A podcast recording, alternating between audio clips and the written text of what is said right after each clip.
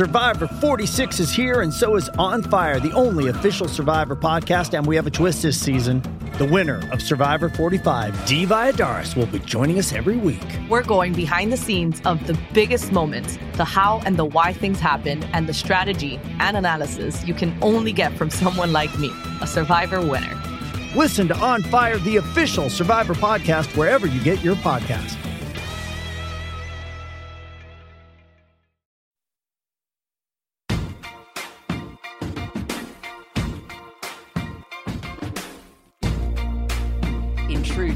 Trailblazing fashion, Paralympic champion Madison de Rozario made history last weekend, becoming the first Australian woman to win the New York Marathon. She's had a stellar year with two gold medals as well as a bronze in Tokyo at her fourth Paralympic Games. Before she left for the Big Apple and her tilt at the title in New York, Maddie took time out to share her story with us. Here's what she had to say.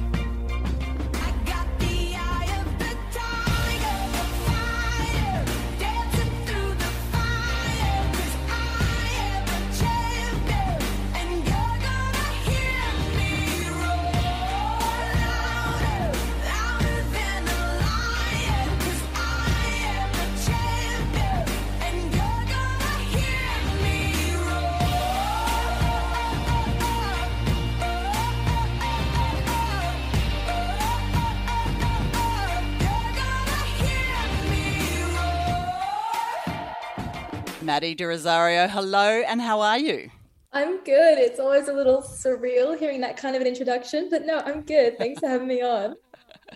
Well, first up, congratulations on a cracking performance in Tokyo, adding more medals to an already bulging trophy cabinet. How good was it? Oh, it was unreal. It was amazing. I think going in, none of us knew what Tokyo was going to look like. There was there was so many unknowns, but we had so much communication leading in, so much transparency from our team, and it was the most well-run games I have ever been at in my life. But tell me, you train for four years thinking you're going to a games, and then you're told that you have to wait another year. What's going through your head at that point? That was really challenging. I mean, that was so challenging for everybody, and I think it was just compounded by what a strange year it was outside of sport for all of us. But specific when it comes to games, I think your life just exists in these four year cycles. And mine's done that since before I was 14. And so to kind of have that thrown out was was strange. And I think at, the moment Rio wrapped up in, in 2016, everything was Tokyo 2020. And I think as athletes, we I mean, we try and not let sport be our entire identity. And no matter how good you're doing of that, when something like that happens, where not only were the games postponed, there was still this uncertainty over whether they would go ahead at all. And so you kind of like your whole identity is is just this like chaotic spin that you weren't expecting. So emotionally, it was it was uh, a really strange place to be in, but physically the, the, the physical work I was able to do to go back just base work without it being interrupted, you know, by racing was unreal. And and yeah, to, to bring all of that together, I think that that marathon win in Tokyo was was was a credit to to my team really capitalizing on that 12 month delay. Well, I'm going to talk about that marathon effort in a minute, but Maddie, you've won Paralympic medals before. How special is it to turn silver into gold? more than you would more than i was ready to i think process i i think you, you work for it for so long and that that's the big one right like everything else you know is is amazing and you you you know it's part of the process and you love all those moments but there was kind of just for me it was just this elusive thing that i hadn't been able to do. I'd I'd won world titles, I'd broken world records, but I'd never won that Paralympic gold medal. And and for me, that was so much more amazing to finally do that because my my coach, Louise Sauvage, as a coach, had never coached an athlete to a Paralympic gold medal either.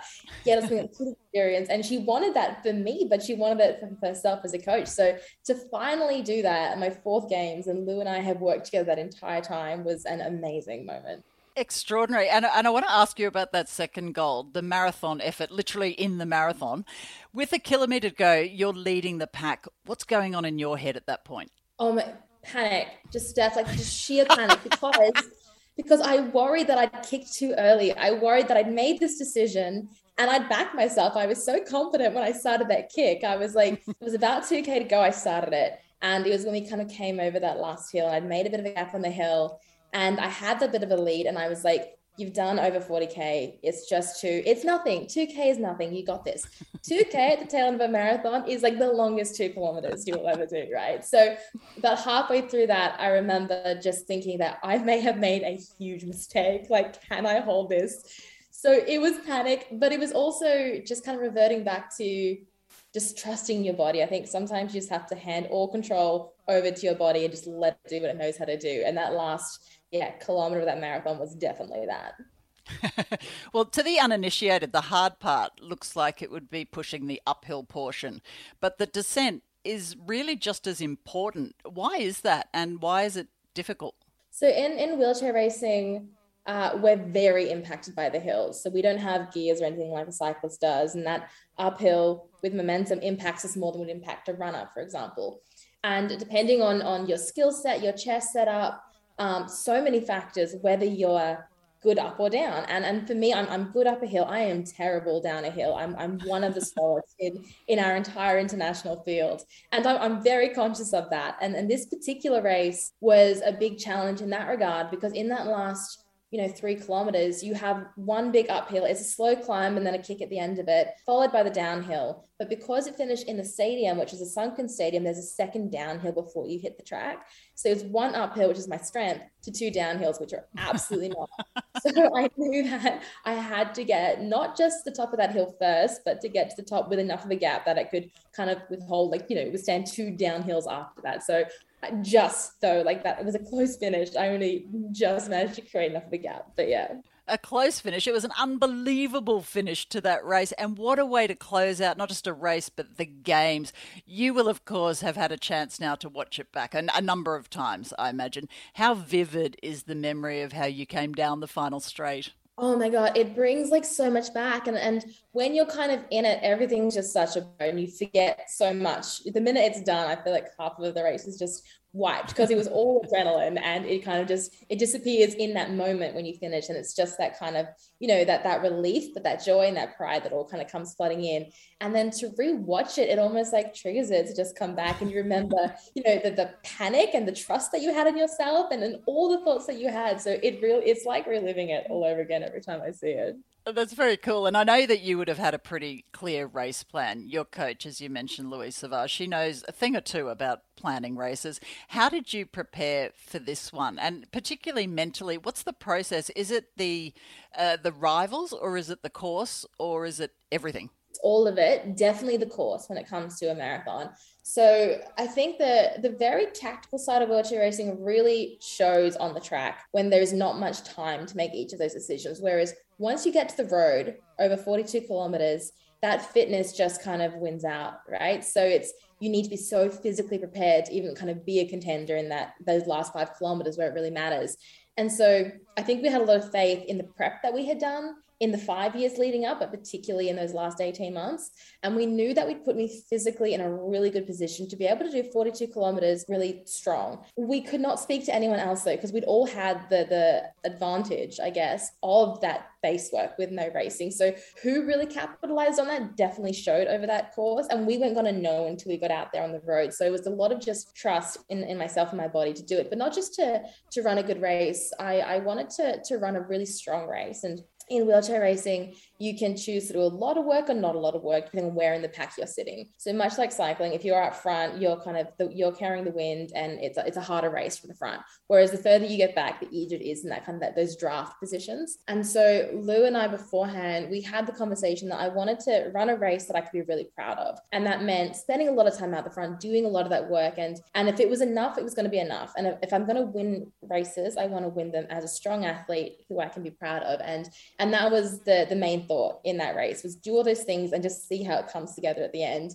And um, yeah I'm, I'm so happy that, that I was able to and I, am so happy now that you know what a month and a half has has gone by that, that it was a race that I'm really proud of and I get to kind of keep that. Like that's something that yeah, I'm really proud of that one. Uh, with good reason too. Best memory ever. What did Lou say to you after that race? I think we were both just crying after that race. There wasn't a lot of, of words. I think that was something that we put so much into. I think we poured so much of ourselves into that. And and you think of the sacrifices that you make as an athlete, and then I see the sacrifice that Lou makes as a coach, and and it's it's just as much. She's just as invested as I am, and I know it frustrates her having to watch it from the side, not better to do it for me when I'm out there. I, I know that gets her so it was it was just five years of work coming down to that one moment and also five years of of pressure that had slowly been building for myself and my entire team just suddenly lifted. So it was it was an amazing moment and i'm so glad she, she was there as soon as i got out of the mix zone. She was right there when i um, finished that race. So yeah that was amazing uh, it would have been. Your family, of course, couldn't be in Tokyo. How quickly were you able to speak to them? Pretty fast. I um when you I, I, was actually using um, waiting for medal ceremonies to FaceTime back home because one, there was great Wi-Fi under the stadium, and two, it was kind of the first moment we got to just stop for a sec. And my the the first race where, where I, I ended up on the podium was 800, and Louise hadn't worked out how to get to the the mix zone and those kind of parts of the stadium yet. So I was just there by myself with no other Australians, and so I, I called home then and realized it was actually a pretty good timing to, to do that. So yeah, I managed to chat to my family before before medals each time. Now, they would be proud of you regardless of, of where you finish in a race. And I imagine their reaction to a dual gold medal performance was pretty outstanding. But uh, tell me about your little sister, because I think she never minded having a little bit of fun at your expense when your best performances were not at the Paralympic Games. no, I feel like it's been her secret joy that I've managed I've managed to get great results at a world champs and, and everything else, but never at a Paralympics. And and it's good. It's it's humbling for sure. But um I know that she had all of these um basically like um, memes, I guess, ready to go to post on her social media accounts if I didn't win that gold medal. Um, and one of them is like this little cartoon of a, of a little man in a dunce cap with like a number two on it that just says good but not the best. And anytime and anytime I won a silver medal, it is the first thing she has sent to me. Um, so that is my little sister. Um, but no, she, you know what? She she gives me such a hard time. But her her partner actually sent me a video of her crying um, while the national anthem played, and I received my first medal. So she's beautiful. She doesn't share that part with me, but thankfully her partner like keeps me in the loop on that. You're listening to Trailblazers with Stephanie Brantz.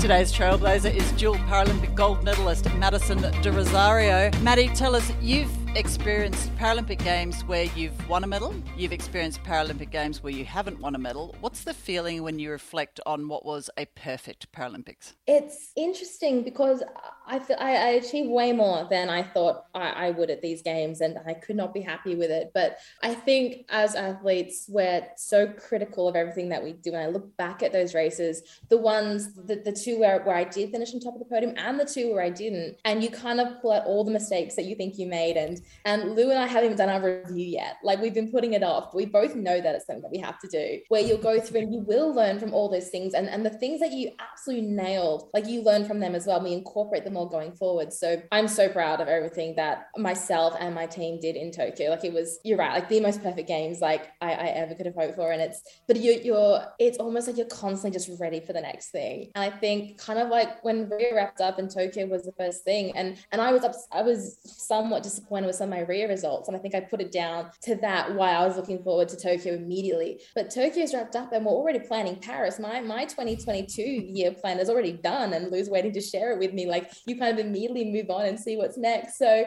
I mean, I'm I'm so proud. I'm so happy, but I'm also so excited about what's next. well, as we're speaking, Sydney is returning to some sort of version of normal. Hotel quarantine will be a thing of the past for international arrivals. But you were in the pilot program for the home quarantine when you returned from Tokyo. What's that process look like? You just don't walk off a plane and walk into your house and have freedom of movement, do you? How's it work? So what happens is you're kind of you're met at the airport with the same process as everyone going to to quarantine. You, you get tested at the airport, and if you've been uh, deemed eligible for home quarantine, you you're basically put on separate transport and they will transport you to where you're going. I, at the time, I actually, I actually had my car at the airport because I wasn't 100% sure how it was all going to work out and, you know, what that would look like. And we had so much gear to get to the airport in the first place. Mm. So I was escorted to my car basically and, you know, told, you know, not to stop for any reason. And, and before you leave the airport, sorry, you download the, the app that they use to, to check in on you. So they check that you have that, that's all working well and how long it will take you to get home. They know your address and stuff, so they know how long it will take you to get home. And I think about maybe within 10 minutes of, you know, walking in my front door, I get like an alert from the app that is basically just tells you it's time to check in. And you have a minute to take a photo of yourself and it will face ID you and geolocate you to like your apartment or wherever you set as your quarantine spot. And just it kind of sends all the information through. And if you if you miss the minute window you have, you'll get like a text alert to let you know. Um, and if whatever reason you do miss it, you kind of get you have to provide like an explanation. And when you provide the explanation, it locates where you were when you provided as well. So, and if need be, they can follow up on that. And so it's anywhere from once to four times a day, and you don't know when they're coming through. And then it's just the same COVID testing that that you would do in the hotel quarantines on the same days. Um, so yeah, so simple, so straightforward. And when that rolls out, you know, I think there's other states like trialing it now as well. Like that's going to be amazing. How many uh, check-ins did you miss? Oh my god, I missed one. I missed one of them, had to like do that really embarrassed. Like I was sleeping like through this at like 2 p.m. or something. Like it was terrible. But um, yeah, thankfully just the one. Uh, this was your fourth Paralympic Games. Did you approach it differently to the others, or is there just a change in the way you approach elite competition as you get more experience? It's definitely both. One of the things that Louise and I have kind of put at the top of our list, and I th- we, we talk about this all the time. We discussed it this morning at training. Is is how do you approach races with so many people all vying for the exact same finishing spot and be dominant and not let you want to you want to control that race. You don't want to just go with it and and hope that you can you know make that race work in your favor. Whereas if you can dictate how that race runs you have a better chance of, of having it go your way. And that's something that we're trying to implement into everything that we do right now. And and the 800 is a race that we, we put a lot of work into early on. And and that's definitely how i race that race now. Like i will go into i will line up for that race knowing exactly what i'm going to do and how that's going to look if i if i do that well. Doing it as the distance gets longer it's harder to be the only one in control because like they're amazing women that I'm racing. They're unreal. They're so strong. They're so fit. They're so sharp. Like they you know there's you're just surrounded by you're surrounded by the best in the world right? And so trying to be dominant in those spaces is an intimidating intimidating goal but it's that's kind of what we're working towards right now. And i try and give myself the illusion that i have it and that helps me go into those races and and and back my decisions as i make them. And that's you know it's it's very much a work in progress right now. But i think that's what set tokyo apart from other games that i've done is i went into it wanting to control the races that i was in. And i didn't do it every single time. Again, like I'm racing just the most unreal women and it doesn't always go to plan, but that was the mindset that I had. And that definitely separated it from, from any other games that I've raced at. And Lou helps you with so much of that. Did you also work with a mental coach or a psychologist? I work with um, a psychologist at NSWIS and I was also seeing a psychologist that was in the village with us in Tokyo quite a bit. And when I'm in my daily training environment, I will see my sports psych regularly, but I'll also get Louise in the room as well for a lot of those meetings. And you kind of just want to be on the same page about everything, you know, the entire process through. And and we talk about race plans and, and everything. And and my psyche is amazing. Like wheelchair racing, like isn't a sport that she's super familiar with, but just able to kind of moderate those conversations and help Lou and I kind of work out exactly what we want to do. And it's about the racing, but it's also about like how I'm approaching race. I get really anxious before before I race in in the month leading into games and, you know, I haven't always been super honest about that with people around me and, and even Louise. And so having those conversations meant that I was able to get the support from Lou and my team leading into games. Like she was so aware of the process. And it's so bizarre in hindsight that I didn't think to tell her before because she's also experienced this, right? Like she's so familiar with what that is like. And so telling her was it turns out the easiest thing in the world. And you know she was the most supportive person getting me to games and then being everything i needed once we're in the village as well. So absolutely amazing. But yes we work with a definitely with a psych to to make those decisions.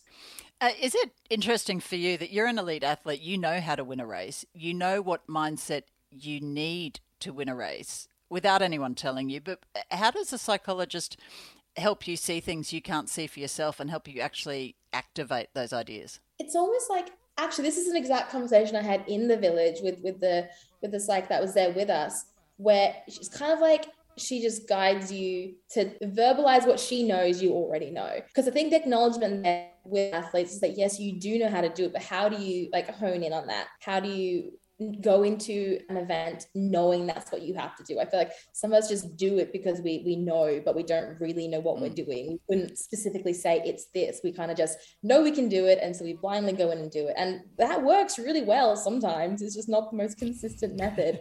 So a lot of the work that I do with, with my psych um, is about just kind of clarifying what I already know. So when you're having those moments where everything is overwhelming, you can focus on exactly what you have to do, which is what we do physically with training. And now we're trying to do it with, with the mental side as well, exactly the process we need to go through to, to achieve the goals we've set. So can you pinpoint why everything clicked for this one? Say, say on the day you're racing your marathon, what was it that went absolutely right? Do you have any superstitions? Do you wear like do you put on lucky knickers or anything like that?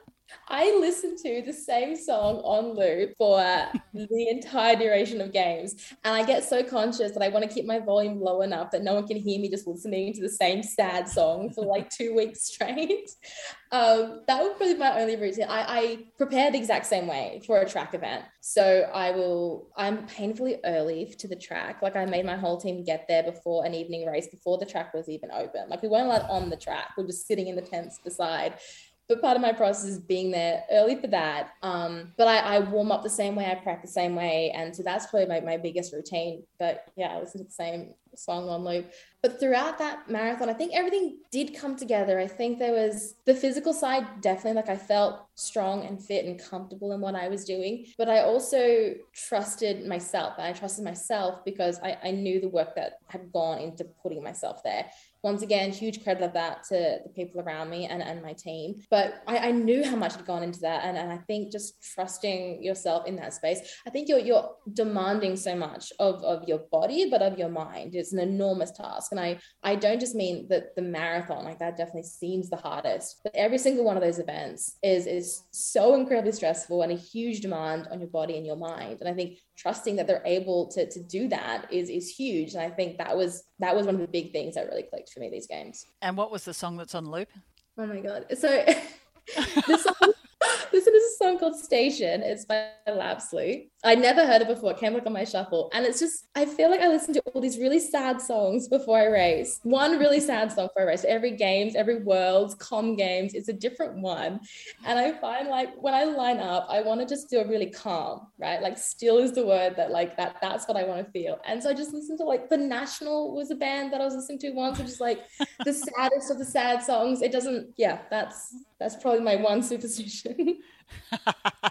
well, one th- one thing you couldn't plan for was collecting a financial reward for your efforts. Were you aware of what was going on? I think Chloe Dalton is a mate of yours, correct? Yeah, yeah, Chloe is.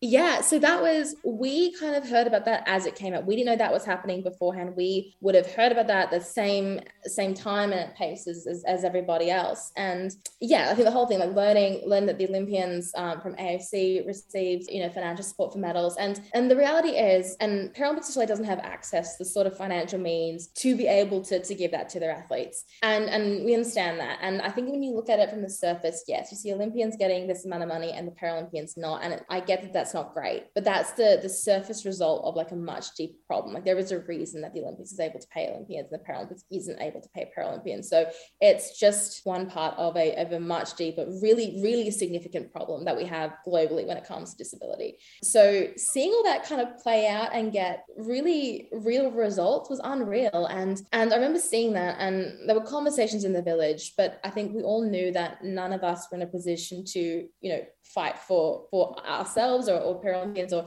or any of that. There was so much going on. And so I think to to see Chloe kind of take charge on that was was unreal. And and a conversation that Chloe and I have had before was around how the women in sport movement has the capacity to just bring with it every other minority in sport. And, you know, it's something that I would love to, to see change. And, and I think that, you know, the, the language that I use to talk about disability and, and in that space, I've drawn from the feminist movement because the, the issues are the same is this discomfort that we have with anything out of what we've deemed the ordinary. Women, disability, we all fall into those categories. And so, you know, the women in sport movement is huge right now. That's probably you know making the most waves and with that movement comes power and and to bring other groups with it is the best use I can think of that power. And that's exactly what Chloe did. Chloe has used a sporting platform to amplify the voices of women in sport. And then she used that platform to kind of go in and, and bat for us. And we weren't able to do it because we were in the village doing that. And so that was unreal. So kind of see that in real time and then really clear results at the end of it where the federal government, you know, agreed to, to, to pay our Paralympians was, was unreal. So Chloe's amazing and everything that happened, it was happened so fast. But yeah, no, that that's uh, unreal.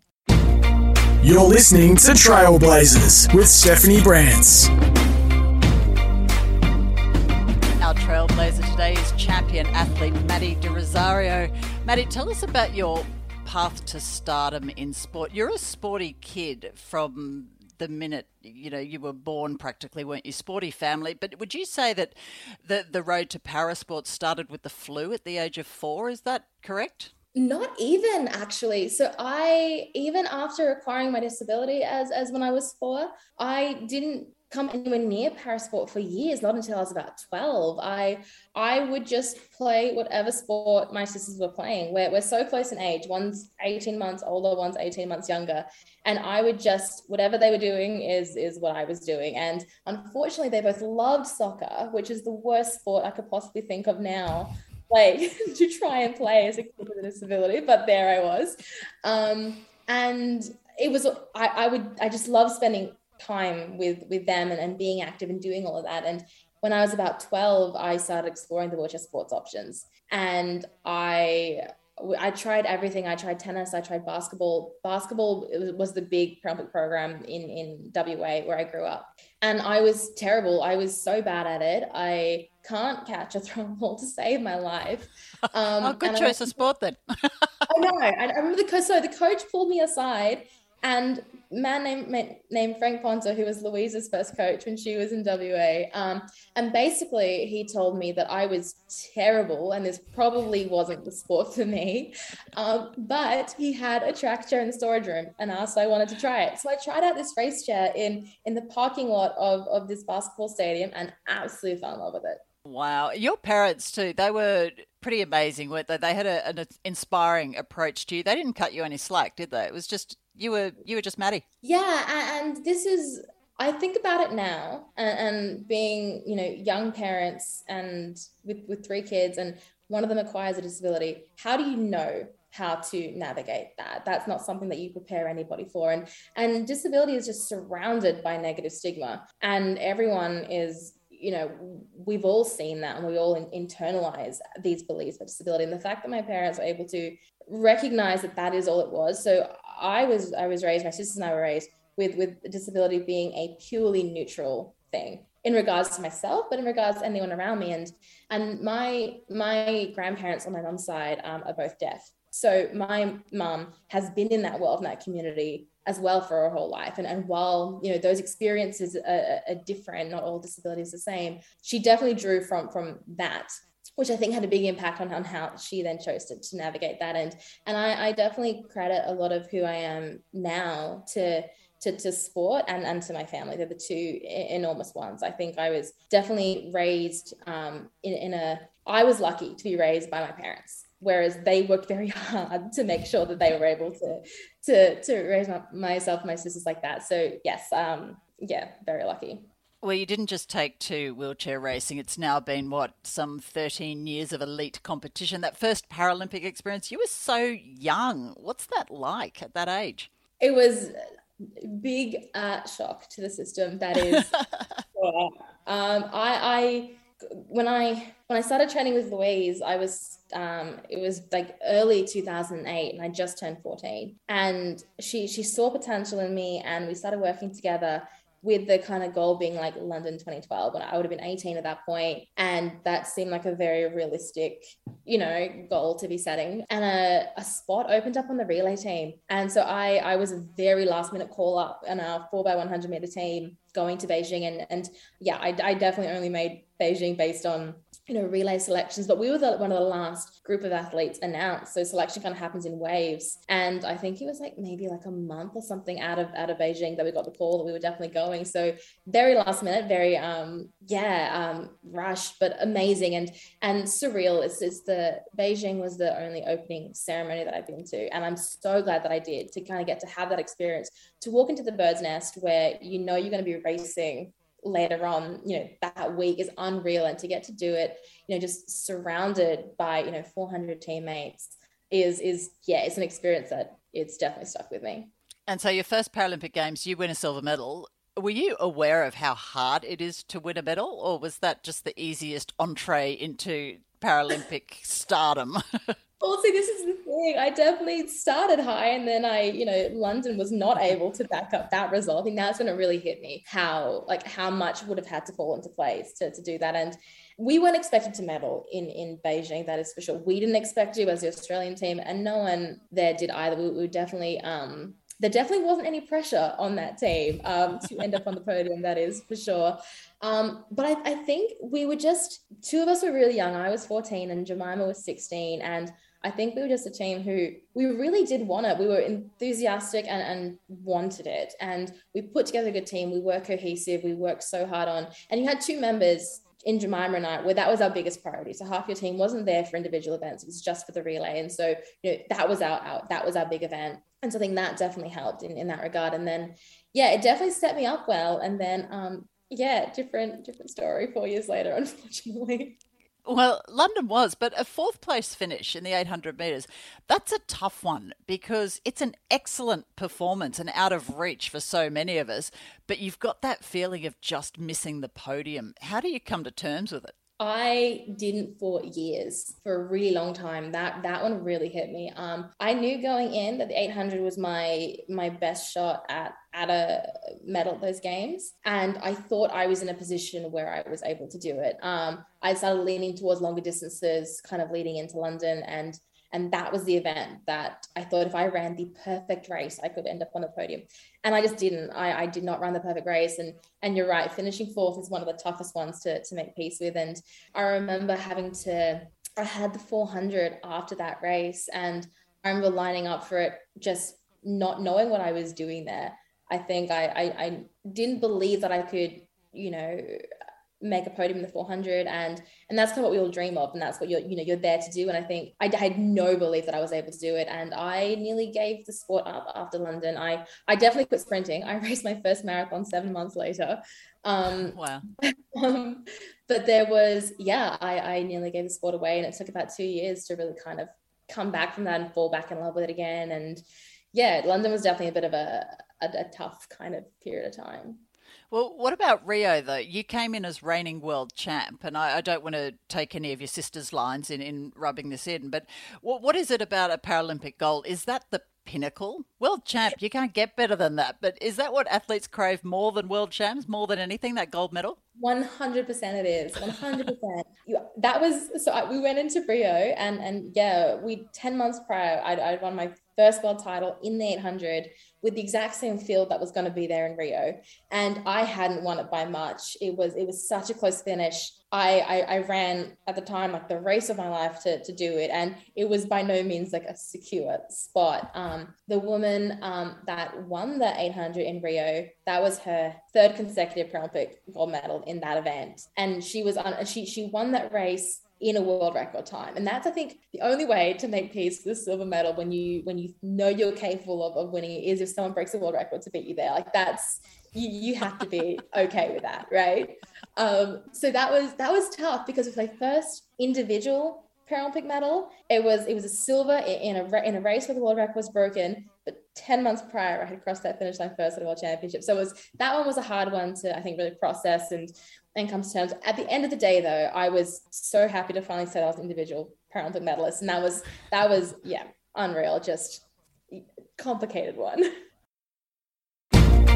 You're listening to Trailblazers with Stephanie Brantz.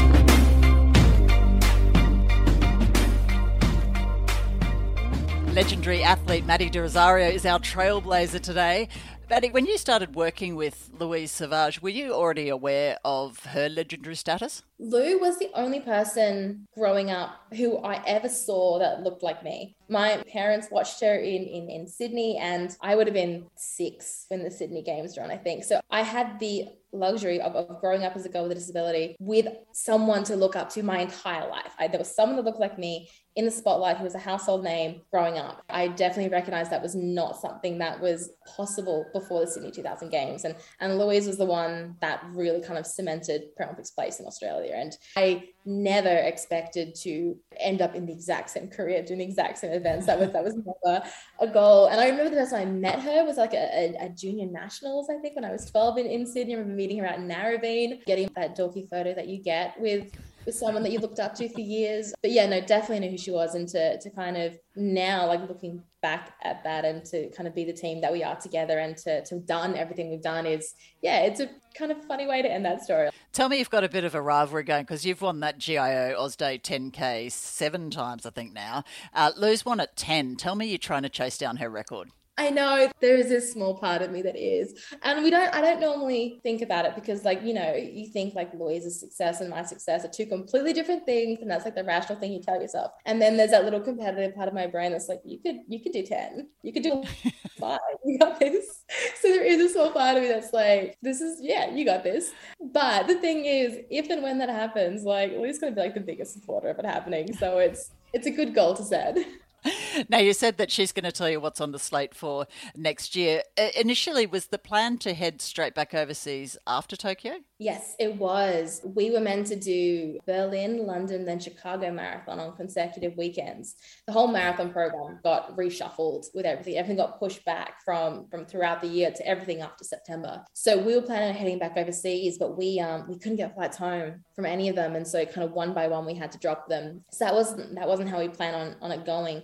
Having said that, I definitely kind of enjoyed the the time at home to kind of just decompress, the kind of easier training with no pressure which you know I haven't done in, in five years. That was actually really nice. But next year is set to be massive. We were meant to have a World Championships this year. They were meant to be, I think, in July, basically right when when Paralympics was. And so that's been pushed. So next year we now have the Com Games, which are already meant for for 2022, plus the World Championships three weeks later, plus the marathon circuit. So we're definitely planning for yeah an enormous year next year. Of course, you're heading towards Paris, which would be your fifth Paralympics. What does success look like for you? Because you've done everything. It's definitely, it's kind of funny should ask. I was only thinking about this a few days ago, what that looks like now. I think what I see my role as, I think I do sport very selfishly. Like I definitely race because I want to race and I want those results. And, and there is a small part of me though, that now that I, I I have, you know, done that that big thing that I had been working for my whole career since I was 14. There is so much that I think individuals can give to this team. This Paralympic team is is my family, and they they are the most amazing humans that I'm so lucky to get to to share that you know the biggest possible stage with. And I've seen the people who have been so influential in how that team is structured. And I think about the people who had the biggest impact on, on me. And I, you know, Dani Di was our captain in, in Rio and again in Tokyo. And she was like my rock through these games. I think she was the person that good result, bad result, I would I would find and seek out. And and she made sure that she was kind of always there at every single moment I was leaving to race. And she would just happened to be like outside. And part of it was coincidence and i know part of it is that's just who she is. She she knew when we were racing and she you know knew the impact that she could have on on on athletes. And i remember she was one of the first people i saw coming back from from the marathon back into the village. And and i didn't think about it leading in but she was exactly the person that i wanted to see coming back and, and she was there. And and she's the most amazing selfless human i've met in my life. And i think about the impact that she has on this team and that takes individuals and and I, I would love to be someone who whether I'm able to have the impact that Danny has, that you know, I, I, I don't know, but but I want that. I, I want, you know, I recognize who's shaped my career and why I am the person that I am, and that was individuals. And I would love to to get to be that person for our team as it continues to grow. So yes, I still you know want everything I want as an athlete in Paris, um, but I I also you know want to see where this team goes. Well, you work so hard, Maddie, to use your platform to advocate for, for people with disabilities. What is the biggest stumbling block to that in your eyes? We don't see disability as a neutral. We don't see people in their entirety and, and all their capacity. And, and I think we we want to reduce someone's identity just to disability the, the minute that we see them. And we do this for every single minority group. And, you know, women being the largest minority group there is, like we all know that experience and, and what that feels like, you know, very much. And and it's the same. And I think sport is so impactful because it reaches us everywhere, whether we're participating as athletes, as as staff in, in administration roles, or just as, as spectators. Like it, it, impacts all of us so strongly. And so I think that is the, the best possible platform that I could use. But also it's it's so much more important than, than just that. And I don't want kids with disabilities growing up seeing and the Paralympics being the only thing that they're seeing of people that look like them because that's not pathways. That is just one option and that's not that's not a standard that we hold literally any able-bodied person to. And so the reality is that the biggest issue that we have is employment right? We're not there i could use my sporting platform and speak to millions of australians and say you know this is you know see people in their facets and i could say all the right things and it will not have the same impact as as a person going and working nine to five next to a person with a disability. That is where the impact really lies and, and that's that is the biggest thing in the way of that kind of genuine authentic inclusion of every member of our society. Is it in the language as well? You're an athlete full stop. 100% and i think language is is so important and it shapes how we view you know nearly everything and and like I remember seeing a, a headline after I think maybe Commonwealth Games marathon, and it was something like um, wheelchair para marathon T54 or something. Like it was just four different ways of saying that hey, the people who do this marathon are also in wheelchairs. Like it was, it's it's such a it's at the forefront of everything that we do and say, and and we incorporate it in ways that doesn't need to. And, and as women as well, we do this as well. Like we think about you know, what's one of the key markers that will know that we have achieved some kind of equality in, in women's sport, and it's when we stop calling it women's sport. And it's the exact same thing for Paralympic sport, which we tend to call like para sport. Like, you know, I, I think about who I can who I identify as being as, as an athlete, and then everything I read is para athlete, which is fine, but that language is required when we're comparing something to something else. And so language is enormous. And it's one of the things that we can all change the, the way we speak and, and kind of be more thoughtful with, with our words and language. So that that's a huge one. Uh, you happen to mention the Com Games marathon there. Now, you had a taste of victory on home soil on the Gold Coast a couple of years ago. Do you think you could keep the hunger to repeat the feat at Brisbane in 2032? You know what? Yes, I think I could. I could. When when um not even when Brisbane was announced or confirmed, when like I first heard whispers that 2032 might be a home games, I remember doing the math and thinking that I'll be I'll be 38, which is a reasonable retirement age for my sport, not necessarily on the track, but for the road. I could there's a small part of it. It's like I can retire at a home games. And selfishly, I also want to experience that. I've spoken to, to Lou and so many others at what Sydney was like. And and it sounds like it's just eclipsed every other moment in their career. So, you know, I think results aside that late in my career, I think just to experience that would be, I think I'd kick myself if I missed it. Would you ever like to see the Paralympics and the Olympics combined? It's a tricky short answer is no. The reasons for that being it's two enormous events. Like the logistics of that aren't possible. If we think about why the Commonwealth Games looks like it works, it's because it, it's a limited program for for parasport in that space. So, you know, on the Gold Coast and same as, as in Birmingham, we're going to have a, a 1500 and a marathon. And your silver medalist from that 1500 on the Gold Coast is Angie Ballard. She's the former world record holder in the 400 and the 800 meter. She's she's a world champion over 200, 400 meters, and and we don't get to, to see that, you know, in if we're just kind of giving very select events. And and I I love what the Commonwealth Games does. It increases profile, you know, by, by using a really established, you know, sport to, to do that, which is uh, amazing. But what I would love to see is that all the eyes that are on the Olympics also be on the Paralympics. And I think that that's what we saw happen this time around. And admittedly, the country, half the country was in lockdown. So a bit of a captive audience in that regard. But eyes on screens for the Paralympics was unreal and that's what's going to make such a huge difference is i think we can you can keep the olympics and the paralympics you know two weeks apart but if we can kind of maintain the enthusiasm of the Olympics through to the Paralympics, that's that's what's going to make all the difference in the world, not just to, to the you know athletes or people with disabilities but but for, the, for australians to, to see that as well like that that's huge. And and yeah i think that that's that's all it needs is just yeah more more eyes on the paralympics that was Maddie De Rozario before she headed off to America, where she became the first Aussie woman to win the New York Marathon.